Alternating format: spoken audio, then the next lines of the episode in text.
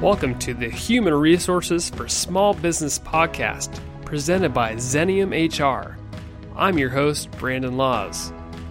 Whether you're an HR professional or a small business leader, each episode of this podcast is designed to bring you the latest in technical HR and leadership at your convenience. More content is available on our website at www.xeniumhr.com. Let's dive into today's topic.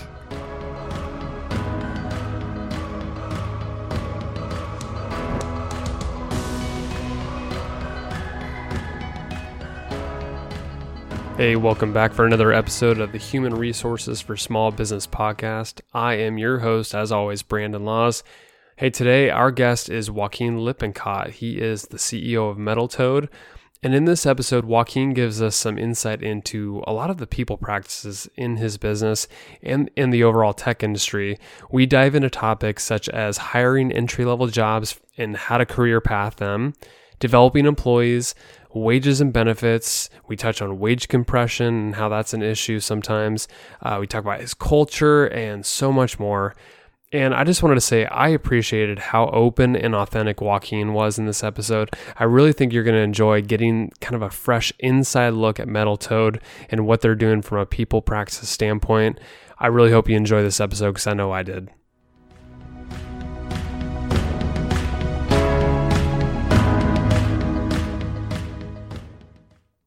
Hey, Joaquin, it's great to have you on the podcast. Welcome. Thank you. It's good to be here. So, talk about your business a little bit. What types of employees are you often hiring in your business? Because I think I think the listeners would be interested to hear what what your experience has been like in your industry. Yeah. So, so the best way to summarize what we do is probably to describe us as a digital transformation agency, and that that sounds like a mouthful, but but what we're doing is we're helping companies become more digital, and and that may be you know web based it may be you know cloud servers uh, it, it may be really just even doing technology selections uh, for for other things for for internal processes or erps so in terms of the employees we hire they are broadly tech employees but the areas of expertise vary from very specific expertise around you know certain technologies or it could be somebody who's a project manager. Uh, it could be somebody who's a QA person. Um, and then we have folks that are involved in finance and operations. And so it does run the gamut in terms of we're about 50 people. So, so we have quite a few folks that are doing non-technical jobs in support of, of our tech folks, but our offering for, for our customers, the reason they come to us is, is expertise around technology. And because the positions vary greatly, and I'm sure levels of experience and just technical expertise, they, it varies greatly position to position. Have you mm-hmm. had challenges finding really experienced and technical people with very specific roles just in return to recruit them and bring them into your organization? Yeah, yeah. And, and, and I think part of that is because we have high standards hmm. uh, and because we are a, a values driven organization. That is to say, we have come to understand that it's not enough for people to have the the technical expertise and, and whether that that is you know a technology or you know specific uh, experience around project management or or what have you, but really being aligned with the company values is critically important. And so we will pass on people that might you know, be able to fulfill all the obligations of the job if they're not aligned with the culture. Uh, so that that certainly does add a wrinkle. That said, we invest a lot in our employees and, and try to create a really amazing environment to work for. So we, we have a great reputation in the community as a as a place to work, but but that certainly is a flywheel and that that reputation has been developed over time and we have really created a, a, a better and better environment. And we're not done you know, of, of course, we're going to continue on that.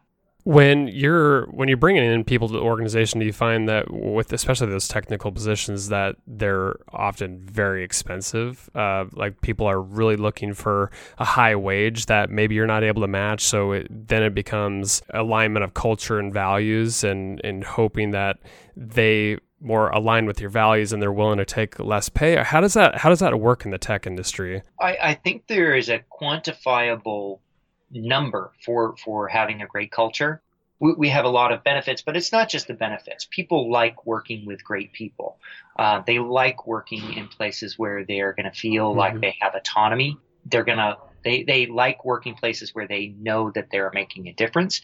And so, you know, from from our perspective, there's certainly people that are out of you know salary is is one of those places where it's like that that does need to be aligned but in general i think that if we were a larger sort of faceless corporation uh, we would have to pay higher salaries um, than we do uh, because people understand that there is a cost to investing in growth and to autonomy. And so that does affect our bottom line. It does affect what we can pay, but it also creates an environment where where it is safe to take chances and we encourage people to to pursue things that they're interested in that maybe they, they need to develop some skills in. And so, yes, I would say in general, tech workers are expensive, especially when you compare them to other industries.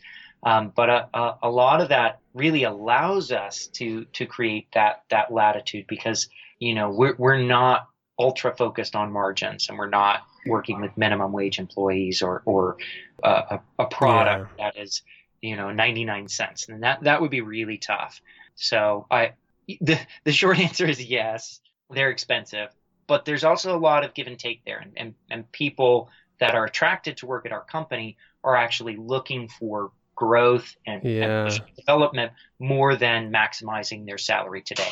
And I'm sure those people that are really expensive are the ones that are just like later on in the careers, very experienced senior level people. But what's the balance of like you bringing in those types of people versus maybe junior or, you know, junior developers or junior tech focused people and just really growing them? What's the kind of the ratio or balance that you have in your organization? Well, you, you'd be surprised to say that it is only the junior folks that are interested in growth is is actually that's not where people are at. There there are a number of people who are years worth of experience, but they're feeling stuck where they're at. And so they could continue forward and, and be working on, say, technologies that they're feeling are end of life or, or dead end. Mm. There's plenty of money to be made there. Um, but, you know, in terms of, you know, old trajectory, it, it often makes sense to to invest in growth, and in particular in technologies. You know, somebody with 10 years of experience today, if they're not constantly looking for what is the new technology, they're going to be on technologies that are 10 years old. And so I, I don't think it's a, so much a junior versus senior um, as much as it is a mindset around being, you know, one of those, you know, to, to borrow a phrase, being a, a, a constant learner, a student forever. Those are the people that, that are really attracted to the Metal Toad culture. And frankly, Metal Toad is attracted to those people because that, that's core in our values. Curiosity is one of our, our dearest values. And that's yeah, and that's an interesting distinction because I think most people would think like, oh, levels of experience, and you're going to bring in somebody with a, a, certain level of experience, but you're you're thinking okay, let's bring in people who are just really growth mindset oriented because that's what our culture is all about. Mm-hmm. And we're going to allow, we're going to give them uh, an opportunity to, to continue to grow, whether it doesn't matter where they're at in the life cycle of their career, but they come in at a senior level, they're still going to grow. They're still going to be challenged, still going to grow. How do you make sure that your culture, that you're always giving them opportunities to be challenged, regardless of what level they're at? Career pathing is incredibly important. You know, um, providing opportunities for mentoring other people uh, is incredibly important. Creating opportunities for people to move into uh, and, and, invest in their managerial skills is uh, is is is also part and parcel. We have also a development fund in terms of a career development fund. So people have money hmm. Uh, that is given to them that they have latitude to to invest really anywhere. And that might be conferences, that might be, you know, online tutorials, that might be, you know, what, what have you, but, but they have the autonomy to basically spend that money uh, in, in places that they are interested in growing. And so all of those all of those investments in terms of building that infrastructure, I think is incredibly important. And then just talking to people about really what are your goals? And and there are people that that have really great experience and, and are masters of, of a particular facet of a technology, but you get into a place where maybe they want to you know work on their managerial skills or maybe they want to pivot to another technology and having a culture that that supports people being able to take those chances and and not even take those chances because people who are constant learners and people who are really interested in investing in themselves they're going to succeed but it takes time and it takes uh, you know a, a, a, culture that is supportive of that, that absolutely I, I love that idea of giving people uh, a bucket of money to spend on development development because they're going to really own it. I think that's probably what you experienced. Like too. yeah. Well, do you mind disclosing how much you uh, you allow people to spend on their development?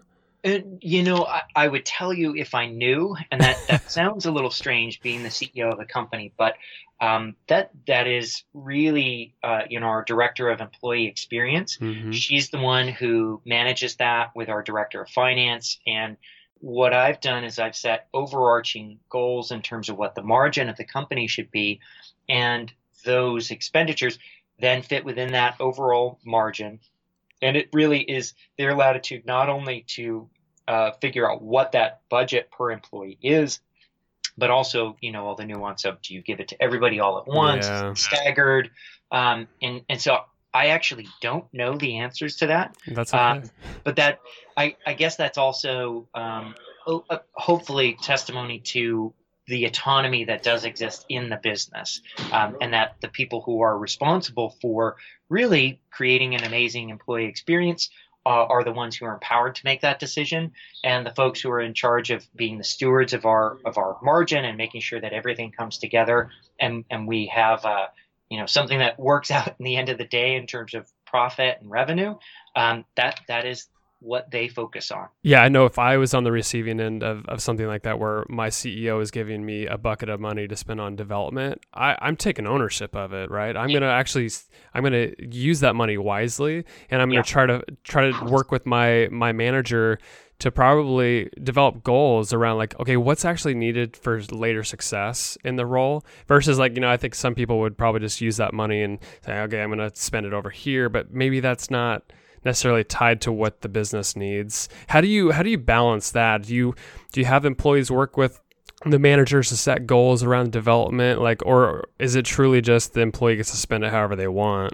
You know, we we hire people that make good decisions. Mm. You know, and and it's important I think to to work on that trust. And certainly, if somebody was was spending it in a in an inappropriate way, that would be something that would that would provoke a conversation but we are not proponents of creating a culture um, that manages to the lowest common denominator. Yeah. If just because one person would abuse it and you know the rest of the people are are doing amazing things with it, what do you do? Do you put in a, a process that says nobody is allowed to have this autonomy? Everything needs to be approved.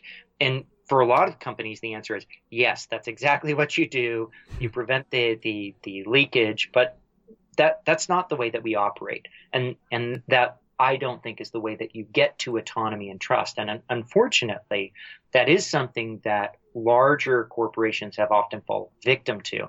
I don't think that's necessarily an aspect of being larger. You know, we we plan on growing, you know, until we are a large corporation. However, maintaining that core and maintaining that, that autonomy and continuing to hire people that are going to manage those things appropriately, that's incredibly important. You can't, uh, you know, Rome wasn't built in a day. Mm-hmm. Uh, and, and yet it's so easy to erode that trust. All it takes is, you know, one, you know, CEO coming in and saying, okay, everybody, no, nobody gets this, this freedom. And, um, that can be crushing to to employees. For example, you know, an, an, another aspect of things. You know, we have a we have a foosball table and we have a stand up arcade and we have a, a kegerator in the office, right? Should people be drinking beer at 9 a.m. on weekday? Probably not, right? You know, just you know that that kind of goes without saying. Um, should people be getting their work done and not spending all their time on a stand-up arcade or a foosball table? You know, absolutely. But if you trust your employees to to act like adults and you hire people who act like adults, then then that's okay. And it's it's not that the kegerator or the foosball table or the uh, the stand up arcade is the culture. And I think a lot of companies make that mistake. They think like, oh, you know, all we have to do is get a foosball table and then it's fun. But it's a matter of do companies create an environment where employees feel safe enough to actually go and play foosball in the middle of the day. And all I would have to do is walk through the halls and shake my head and, you know, mm-hmm. and let those folks see that, that I am, I'm judging them. I guarantee that foosball table would be vacant, mm-hmm. right? And, I, and I've been through companies where, where they give me the tour and I see the ping pong table and it's, it's covered in dust. They've got it, but you know, they're not creating that environment where where people feel safe to do that kind of thing. And frankly, as the CEO of the company, what matters more is that somebody's playing foosball or that they're getting their job done. And if if for whatever reason we've we've got an environment where we're hitting all of our numbers in terms of revenue and profit, and somebody can play foosball 40 hours a week, you know, that then then great. They're they're getting it done. And we need to be paying attention not to the, you know, what should be a mom and pop metric of, of butts and seats, but actual productivity.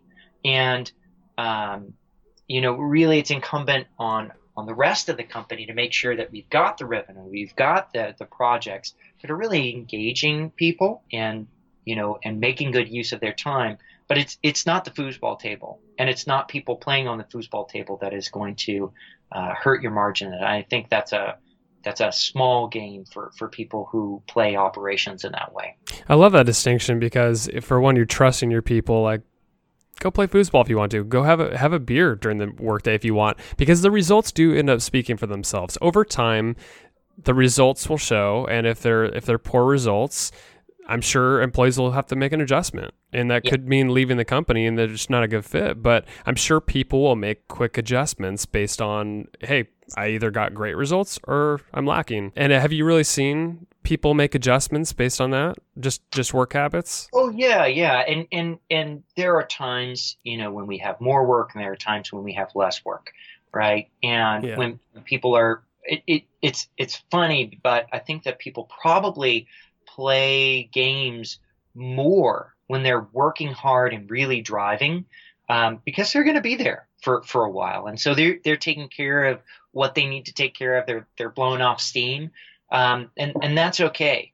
Um, it's, it's one of those things where you, you've got to be looking at metrics uh, that, that are actually aligned with the business interest and, and telling somebody to sit in their, in their seat you know, or or you know, whether that's spoken or not, is going to result in people sitting in their seats, right? It's, yep. it's not necessarily going to involve them doing more work. You know, they might be surfing the web or, or doing something else, but it's it's better not to be doing that surreptitiously. You know, one of the other things that we encourage, you know, along that same mindset of, of growth is I want people to be updating their LinkedIn profile, you know, when they uh, are adding a new great brand name client. I mean, why shouldn't they?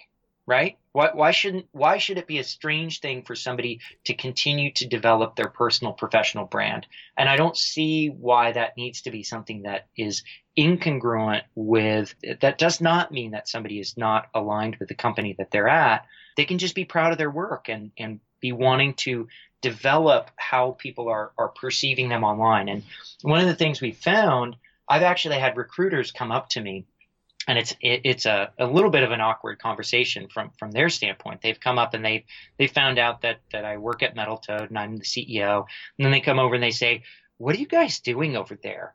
And hmm. um, and I'll say, "Well, what do you mean?" He said, "Well, this is a little awkward, but I've tried recruiting like ten of your people, and they won't even oh. return my calls."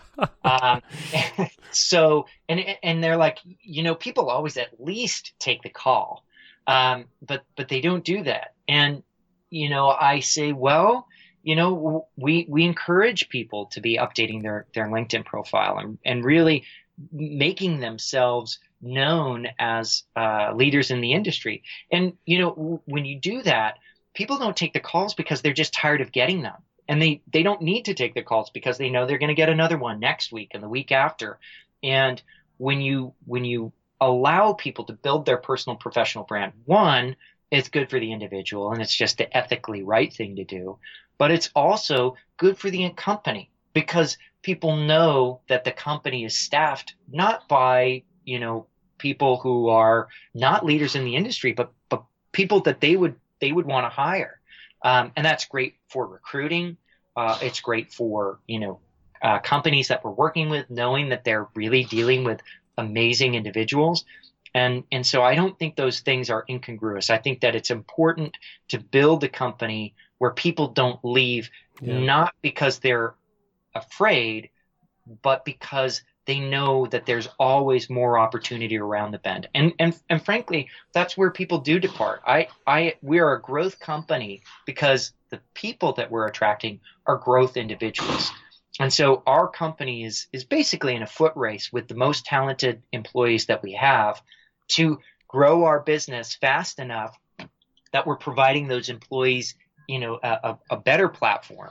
Um, but it's also, you know, a, a matter of making sure that that we're growing or those employees are going to go elsewhere because they need the opportunity. I'm so glad you brought up the personal brand because I, I I talk about this on the podcast quite a bit, and actually internally at Xenium I try to talk about it a lot. Like, hey, look, we are this this overarching brand, and we have a bunch of smart, capable people. Let's highlight each of those people humanize the brand a lot more and our clients want to connect with us they want to know that there's a real person on the other side of that i don't yeah. think it could hurt the business and i think as as an individual they're they're going to be more excited about the work that they're doing because they get to showcase it online.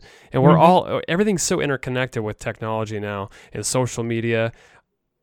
It, it can't hurt. It can't hurt. And i'm glad that you open up the doors for your employees to do that.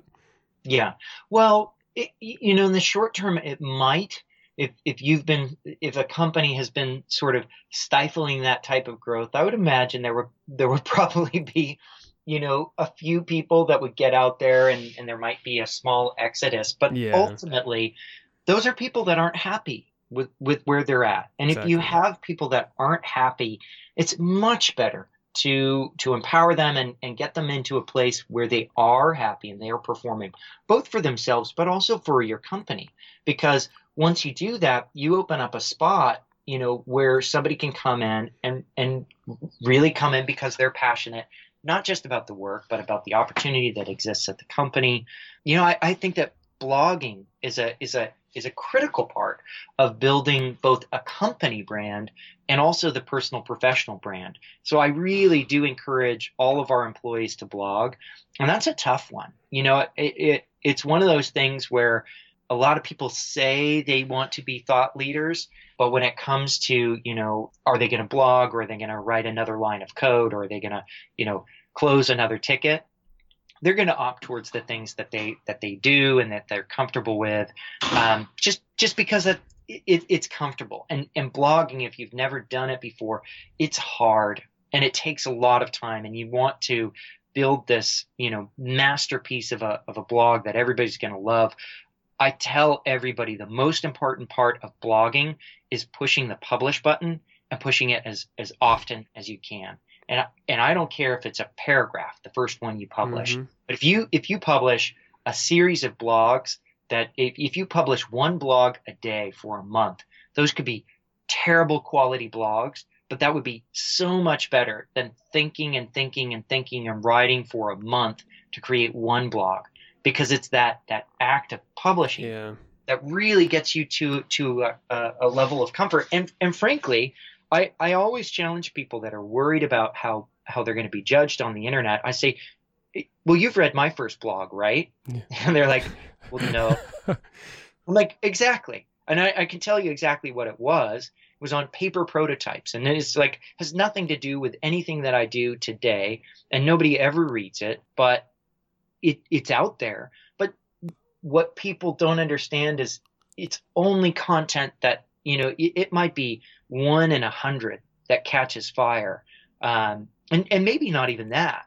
And and so you can publish on the internet worry free, right?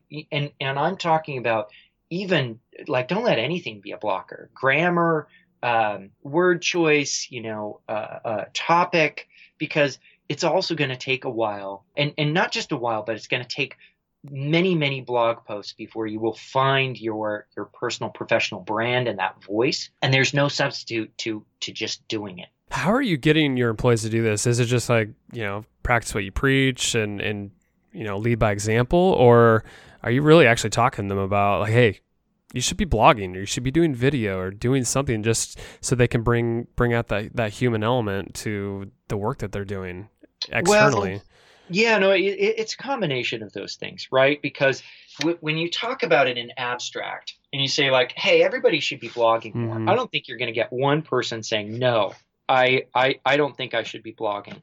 But but the devil really is in the details and and really to get people blogging that haven't blogged before, you have to gamify it, you know, or you know, we've we've done things in the past where we've created like the blog Thunderdome, you know, where where it actually makes no sense if you've actually seen Mad Max because you, you're not doing a, a head-to-head blogging contest. But but basically, everybody's name was was written down, and nobody got off the list and, and they couldn't cross off their name until they had actually published a blog post. And so it was this combination of peer pressure and timing because you had a certain window, you know, to, to get across the finish line. And, and those things, uh, those, those frameworks where it's like, you have to do this and it's just a requirement and and here's the ticking clock and here's your name for everybody to see those are sometimes the the the sometimes the level you need to go to to actually get folks past that that point of of inertia. But but then you know people start building it and and and, and certain employees are are better about continuing that. But i think that you you do need to go a step beyond you know you can't just say everyone has permission to blog and i want everybody to blog because they're all going to say great and then they're going to continue doing their day to day work. Exactly. They're probably going to be like, "Well, I, am busy. I, I, I, don't have time for this," because they maybe they don't see the value in it necessarily, or maybe they understand what the value could be, but it takes time. To your point, no, it's, no, no, it's, it's hard. hard. It's like saying everybody now has permission to to learn a musical instrument. Yeah. How many people are actually going to do that? And and it's not that anybody says. I, I imagine almost everybody in the world has some musical instrument that they would love to play. And and even if work said, you now have time to learn a musical instrument, people would say, wow, that's great. You know, love being here, love that there's support for learning to play a musical instrument. And probably 10% would actually take that time because it's hard. I imagine, like, it's just based on our discussion, you, you've built quite a culture. People probably don't leave, do they? What's the tenure like at your company? You you know it's not as good as Xenium because you know you you guys are amazing. It's like 20 year 10, 10 Yeah, years. yeah. A lot of people were in the 10 20 year range. I'm actually uh, this month will be 9 for me. Yeah. Um, that's amazing. No, I, I mean our industry is drastically different. Yeah. You have technologies changing all the time, and, and frankly, as a growth company, we we grow and there are things that change with growth and and specializations that that need to occur and you know swim lanes that that uh, crop up that that didn't exist before. So our our tenure certainly has gotten better over time. Uh, our longest employee has been with us for about eight and a half years maybe a little bit more. He's rounding nine years. Our uh, vp of technology has been with us for six and a half years um, but those are certainly the outliers. And then we have, you know, folks that are, you know, four year veterans. Our, our leadership team is relatively new. Um, most of the folks there, we have some people have been with us for three years, um, but some for like year and a half, two years. But but it's one of those things where, you know, for our industry, I would say it's pretty darn good. And yeah. for that that's growing and, and changing as radically as we are, it's pretty darn good. The the the other piece of that is really making it okay for people to depart. You know, anytime we lose somebody um, because there's a misalignment with with you know we're transitioning to a different technology or or we're transitioning to to something else, that's okay. It's okay for people to want something different in their career, you know, and and we've had employees have who have left and come back. That's that's when you know you have a good culture. Yeah, yeah, no, it's it's um that that the concept of a of a boomerang employee is, Mhm. is is pretty interesting. It's it's one of those things though where also every time that there's an employee that leaves, that's a that's a little note for us in the leadership to say, okay, well, why did that happen? If it was because they're looking to develop their career and the opportunity wasn't at Metal Toad, that's a miss for us, right? Because again, we're in that foot race to create the opportunities for the most talented folks at Metal Toad. And so, you know, it, it, it certainly happens. But as a company, we should be learning from those departures. And, and we really do try to, to, as much as possible, make the departures really good. When, when, when people leave at their own accord, we throw a little party, we give them a parting gift. We refer to people who have worked at Metal Toad as alumni, not ex employees. And, and I think that, you know, culturally we we see when we do our extracurricular activities i mean we had a pumpkin carving contest. There are a number of former employees who come for the extracurricular activities. And and that's a, a really good sign i, I think of uh, a company culture that's healthy and and frankly amazing people right? If you've got people coming back and we do we we see you know uh, alumni around the office quite a bit. You know, some of them have you know started consulting gigs and they consult for us. But but that those great relationships, uh, I, I think, are also really really important. yeah, I think that that's a great strategy because you know people talk when they leave. Mm-hmm. And if you if you don't leave them with that great impression of like maybe wanting to come back and, and allowing them to do so, you know they're going to rip you apart to their friends and family, and then that word just travels. So I think you're taking the absolute right approach uh, just by making sure that the exit goes well, and if they come back, they come back. That's great. Yeah. So you mentioned like at Xenium, we have we have people that have been here 20, 15, 10, you know, 10 years in the tech industry it's a little different right? Like you have people that probably jump year to year and it's very ultra competitive know, people wanting more money. Do you ever hire people like at an entry level job and then really grow them up to you know senior senior level folks? Because that's what we have that in our industry quite a bit. Just professional services is probably a little easier to do that. In your industry are you doing that? Oh yeah, absolutely. Case in point, we we uh, you know our our VP of technology. He started as a developer, you know, and he had experience externally, you know, being a consultant, you know, running your own business, which I think is is really important. You know, we do have uh, also um, some some standards in terms of you know when people are moving into let's say a vice president role um, we like them to be cross trained across a number of departments. So our, our department heads are, are directors. That's the level. Um, we have a managerial um, group underneath that. So you know, for the manager, the the key thing is to really be moving into a space where they're comfortable managing people and developing those career relationships and and and really investing in their their reports, their direct reports as a service provider, right? They they are there to get their the people who are are working, you know, quote unquote for them. They they should be serving them and bringing them value, and those those people should be excited about their weekly one-on-ones that they have with their boss. And that that's a that's a dimension. And then when you get into the director level role, it's about really owning a department and really bringing a lot of mastery and, and great experience to a department, whether that department is finance or HR or, you know, uh, cloud or, you know, client services, like all of those things are really important or, or project management. They should be not only managing people, but, you know, managing managers and also really bringing best practices to their area of expertise. And then when somebody is moving into the vice presidential role, and we, we have uh, at least one person from the director track that, that is on track for this, they need to pivot away from their area of expertise, that department, and, and cross train across another department because really the vice presidential role is about interconnectivity Mhm. between departments. You know, because that, that department head is going to really be focused on, let's say, finance or creative or whatever those things are.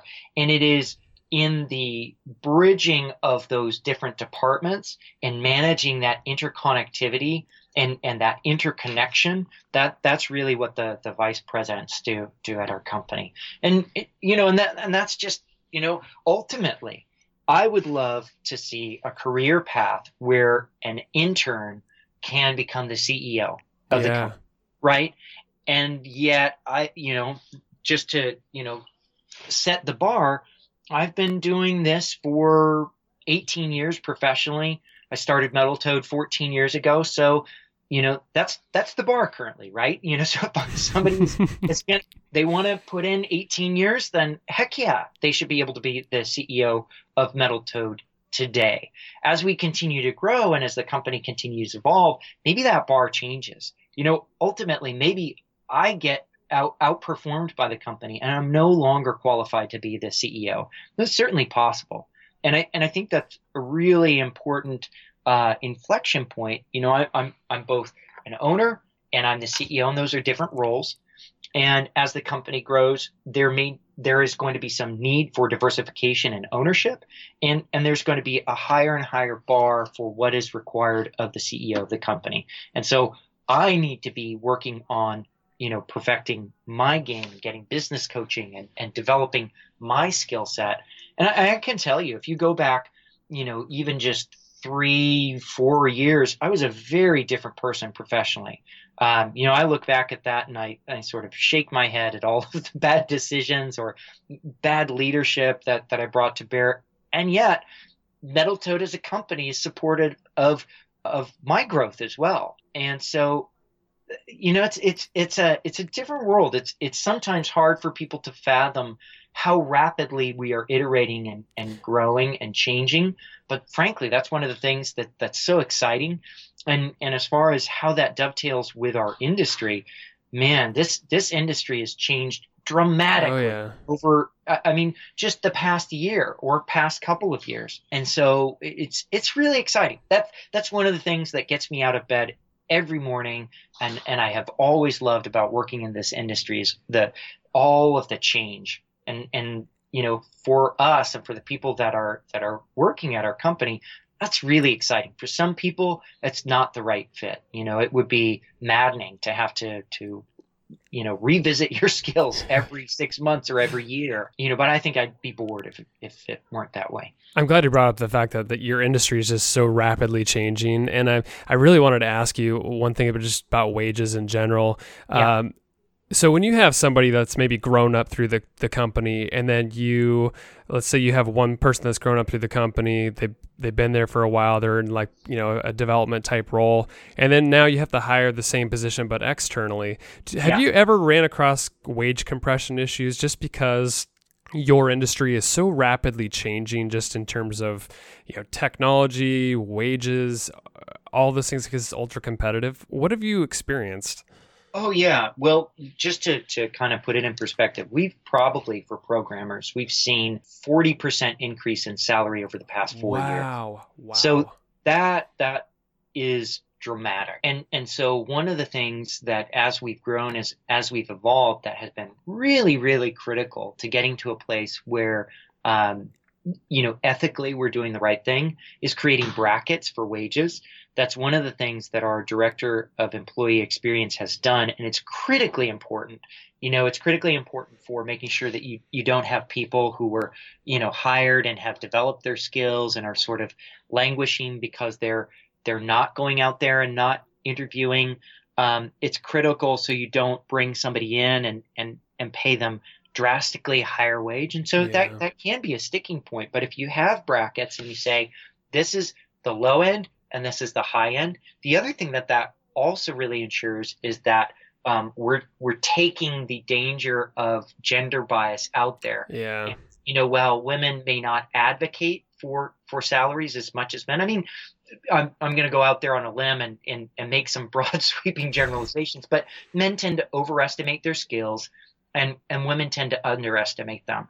And so what that ends up with is you know, women not asking for the wage increase and men asking for the wage increase. And if you operate in a company where you simply respond to what people are asking for, you, you end up with inequity. And so those brackets help keep the company on track. They help, you know, ratchet back some of the ambition from some of the, the male employees and help push some of the women forward in terms of making sure that they're not being left behind. And, and those brackets also should have in them you know, a scale for, okay, how many years? Because just because somebody is a senior developer, right, you, you, you have different scales of senior developer and, and, and the best analog for that is years of expertise. So that's critically important. And, and especially, especially when you're seeing dramatic wage increases. And, and as a plug for Xenium, we have really leaned into Xenium heavily uh, for those salary reviews uh, to help inform what those brackets are for us. Um, and you know that's that's not a one and it's done when you've got that kind of wage growth. I have seen in the Portland market, I think there is a tapering off. There there was a huge burst of outside investment uh, from San Francisco and Seattle, and that that has uh, dwindled. There's been a reduction in the amount of uh, tech startups in Portland, in part because um, I think there, there was a mismatch in, in culture for people coming in mm-hmm. from Silicon Valley. You know, they were thinking once they hit six figure salaries, they, they basically owned people's soul. And yet the, the zeitgeist in Portland is people move here because they, they want work life balance, right? They, they're tired of an 80 hour uh, grind of, you know, just, you know, trying to get it done in the rat race that you may find in some of the larger metros. I happen to think that it's okay to have work life balance. You know, you, you can have some incredibly productive works where you're working, you know, 40 hours a week or 50 hours a week or what have you. And, and, and for me, my experience in terms of working, it's not a matter of number of hours work, but there are you know, it's I, I could have an, a week where I work 35 hours and I hate it, you know, and I can have a week where I work 55 hours and I love it. And so it's important for me that we're getting to a place where people are loving what they do, and yet they're also getting home to see their their family, their their spouses, their children, their pets. But you know, it's it's one of those things where it's been an interesting dynamic in particular over the past five years, watching that rapid wage increase yeah and now sort of that little bit of a crash or a hangover, um, which certainly is okay um, from from an employer standpoint. But you, whatever the market will bear, we're going to keep pace with that. And what's nice is that you you, you mentioned you're going to keep looking at it on a regular basis because it, it, will change. You mentioned tapering off. What is that? What is that going to do? Is it yeah. going to mean a lack of supply of of talent? Is it going to mean maybe wages just kind of stay steady for a little bit? What what impact is going to have on the way you uh, go to business? Well, um, you know, the market's going to tell me that. That's not. yeah. I, I wish I could decide that so that we could sort of, you know, fix what the what you know what we're charging and fix what we're paying and have a you know a, a, a guaranteed margin. Um, I, I, think importantly, big picture for us, we are focused on you know our goal is to get to a 15% margin. Mm-hmm. Uh, on on some quarters, good quarters, that's going to be higher than that. On some quarters, it's going to be less.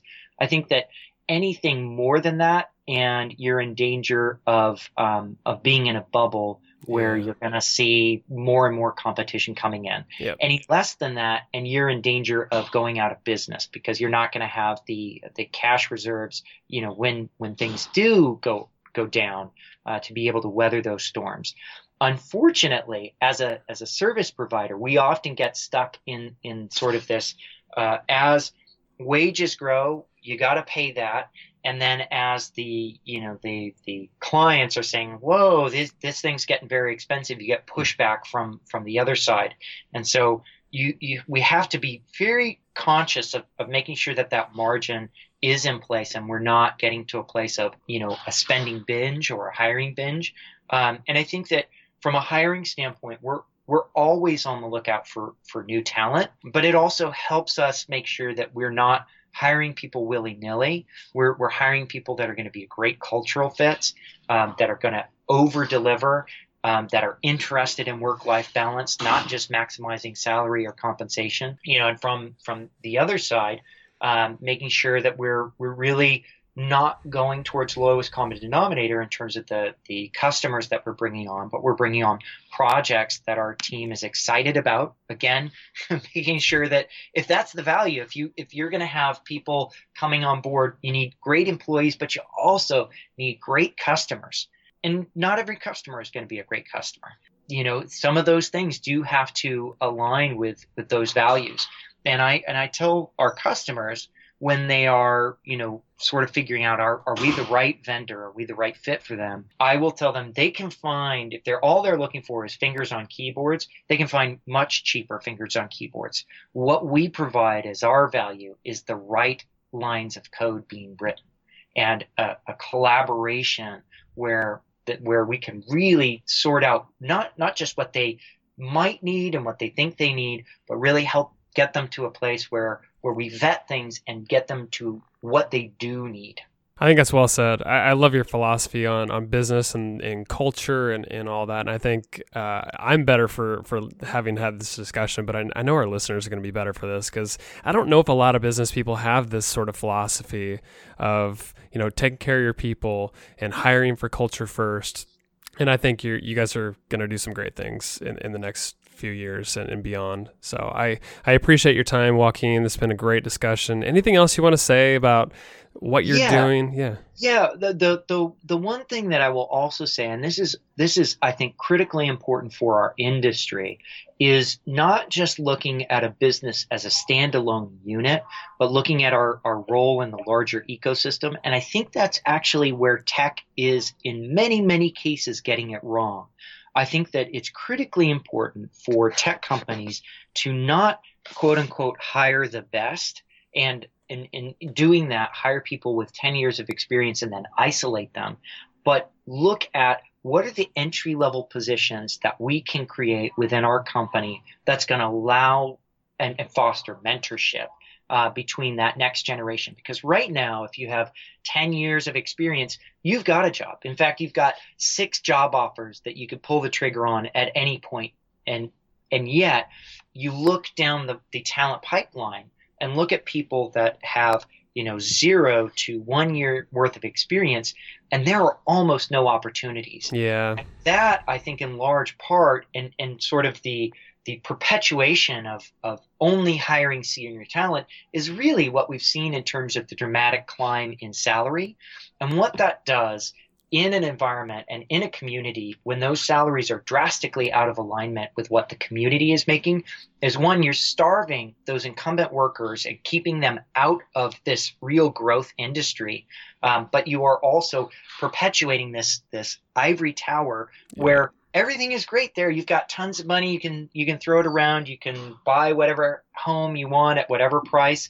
And yet that that has a, a really negative impact on the surrounding community. So I've, I've to that end, I have started a nonprofit. There's a Portland chapter, uh, there's a Los Angeles chapter, um, where the focus really is getting employers together and looking at how you can create entry level opportunities, what that curriculum looks like, you know, what that model looks like in terms of compensation, sort of getting people past that that prejudice of thinking that the people who are programming are somehow these differentiated individuals because the difference between a programmer with 10 years of experience and a programmer of zero years of experience it's 10 years worth of experience right it's that simple but if we don't provide the opportunity to somebody at the very start of their career they will never have the opportunity to, to move into that amazing career. And so it's really, really important that our pipeline at the beginning of somebody's career is the same size as we want to see workers in you know two years five years seven years ten years because there's no other way it's going to happen. Do you find like as a as an owner ceo do you have a hard time justifying you know adding an expense for an entry level position? I, I i sort of know the answer for you because you have this philosophy around it. But I think most employers probably look at it like, ah, we just can't afford one extra person. But it's an opportunity for a fresh perspective, somebody with zero experience who could grow, right? Well, you know, I, I would put it like this: it's yes, people at the start of their career are really just a cost center. But but being a high level programmer is a lot like being a doctor in terms of a professional service person. You you do need an education, um, but also it's critically important that you're practicing. And so you can imagine what the medical field would actually look like if we had no interns. Could you imagine that? If people graduated from medical school and we said, okay, go out and be a doctor. Yeah, right. and um, and call me when you have 10 years worth of experience. I mean, what does open heart surgery look like with with somebody with with zero years worth of experience, right? And and that's the same sort of challenge. And in medicine, they've obviously recognized well shoot we we need to educate the next generation. But medicine has a what you know 300 400 year head start. They figured this out over time but i'm sure that there was a point at which you know they had this existential crisis and and people who were doctors were aging out and and were you know they had to figure out how to replenish that pool. Interns in medicine i'm sure are purely a cost center. And yet we need to in the programming arena we need to get to that same place where it where it holds the same level of of you know it, it, it is existential crisis. Because right now the majority of programmers let's say they're in their 30s and 40s right? Play that out for 10 years. Okay 40s and 50s play that out another 10 years. You know play that out another 10 years. People are going to retire. And then what? You know we we have to address it now. And, and, and the market demand is not going away. It's just growing and growing and growing. And so it's critically important that we, we get ahead of it and we start figuring out how we can not only invest in, in people for our pipeline, right? Mm-hmm. From the mm-hmm. company standpoint, it's it's the stopgap against wages that that get to a place where only Facebook and Google are, are viable places to actually be a programmer. And for the for the workers that are out there, anyone can learn to program, right? It's just like literacy. It's it's hard, it takes time, but anyone can do it. Um, getting to a place where we can integrate incumbent workers and people who might not otherwise have an opportunity to move into this field because there is no other way. And from a diversity standpoint, there is no way that we get away from this, you know, young white male bias to a place where we have people throughout the, the ecosystem that are people of color and women unless we create those entry level opportunities. Anything else, hiring diversity from somewhere else, that's a zero sum game. It probably even starts before that too, like in schools, right? Where you get diverse people, different cultures programming and in the tech space because otherwise I think you are at risk of, of just hiring the same type of person and again putting pressure on those those wages long term. I think that's well, a not, big issue. Yeah, not not just not just at risk, but you are you are absolutely going to do that. There's yeah. no other way around it. There, people don't pop out uh, as programmers or you know and and frankly the bar in the industry of self education we can do so much better and and we have to do so much better well said when you get into politics joaquin oh goodness. Uh, not not until my kids are, are grown and, and and out of the house. You i, love it because you got a really fresh perspective on just the economics. You really understand it. So uh, yeah you keep up the good work. It's good stuff. All right. Excellent. Thank thank you brandon. Thanks for being part of the podcast joaquin. My pleasure.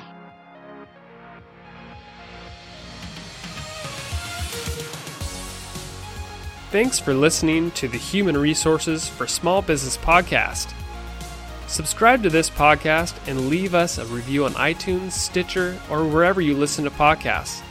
Also, be sure to check out our blog at www.xeniumhr.com forward slash blog and follow us on Facebook, Twitter, and LinkedIn to hear about the latest in HR and leadership.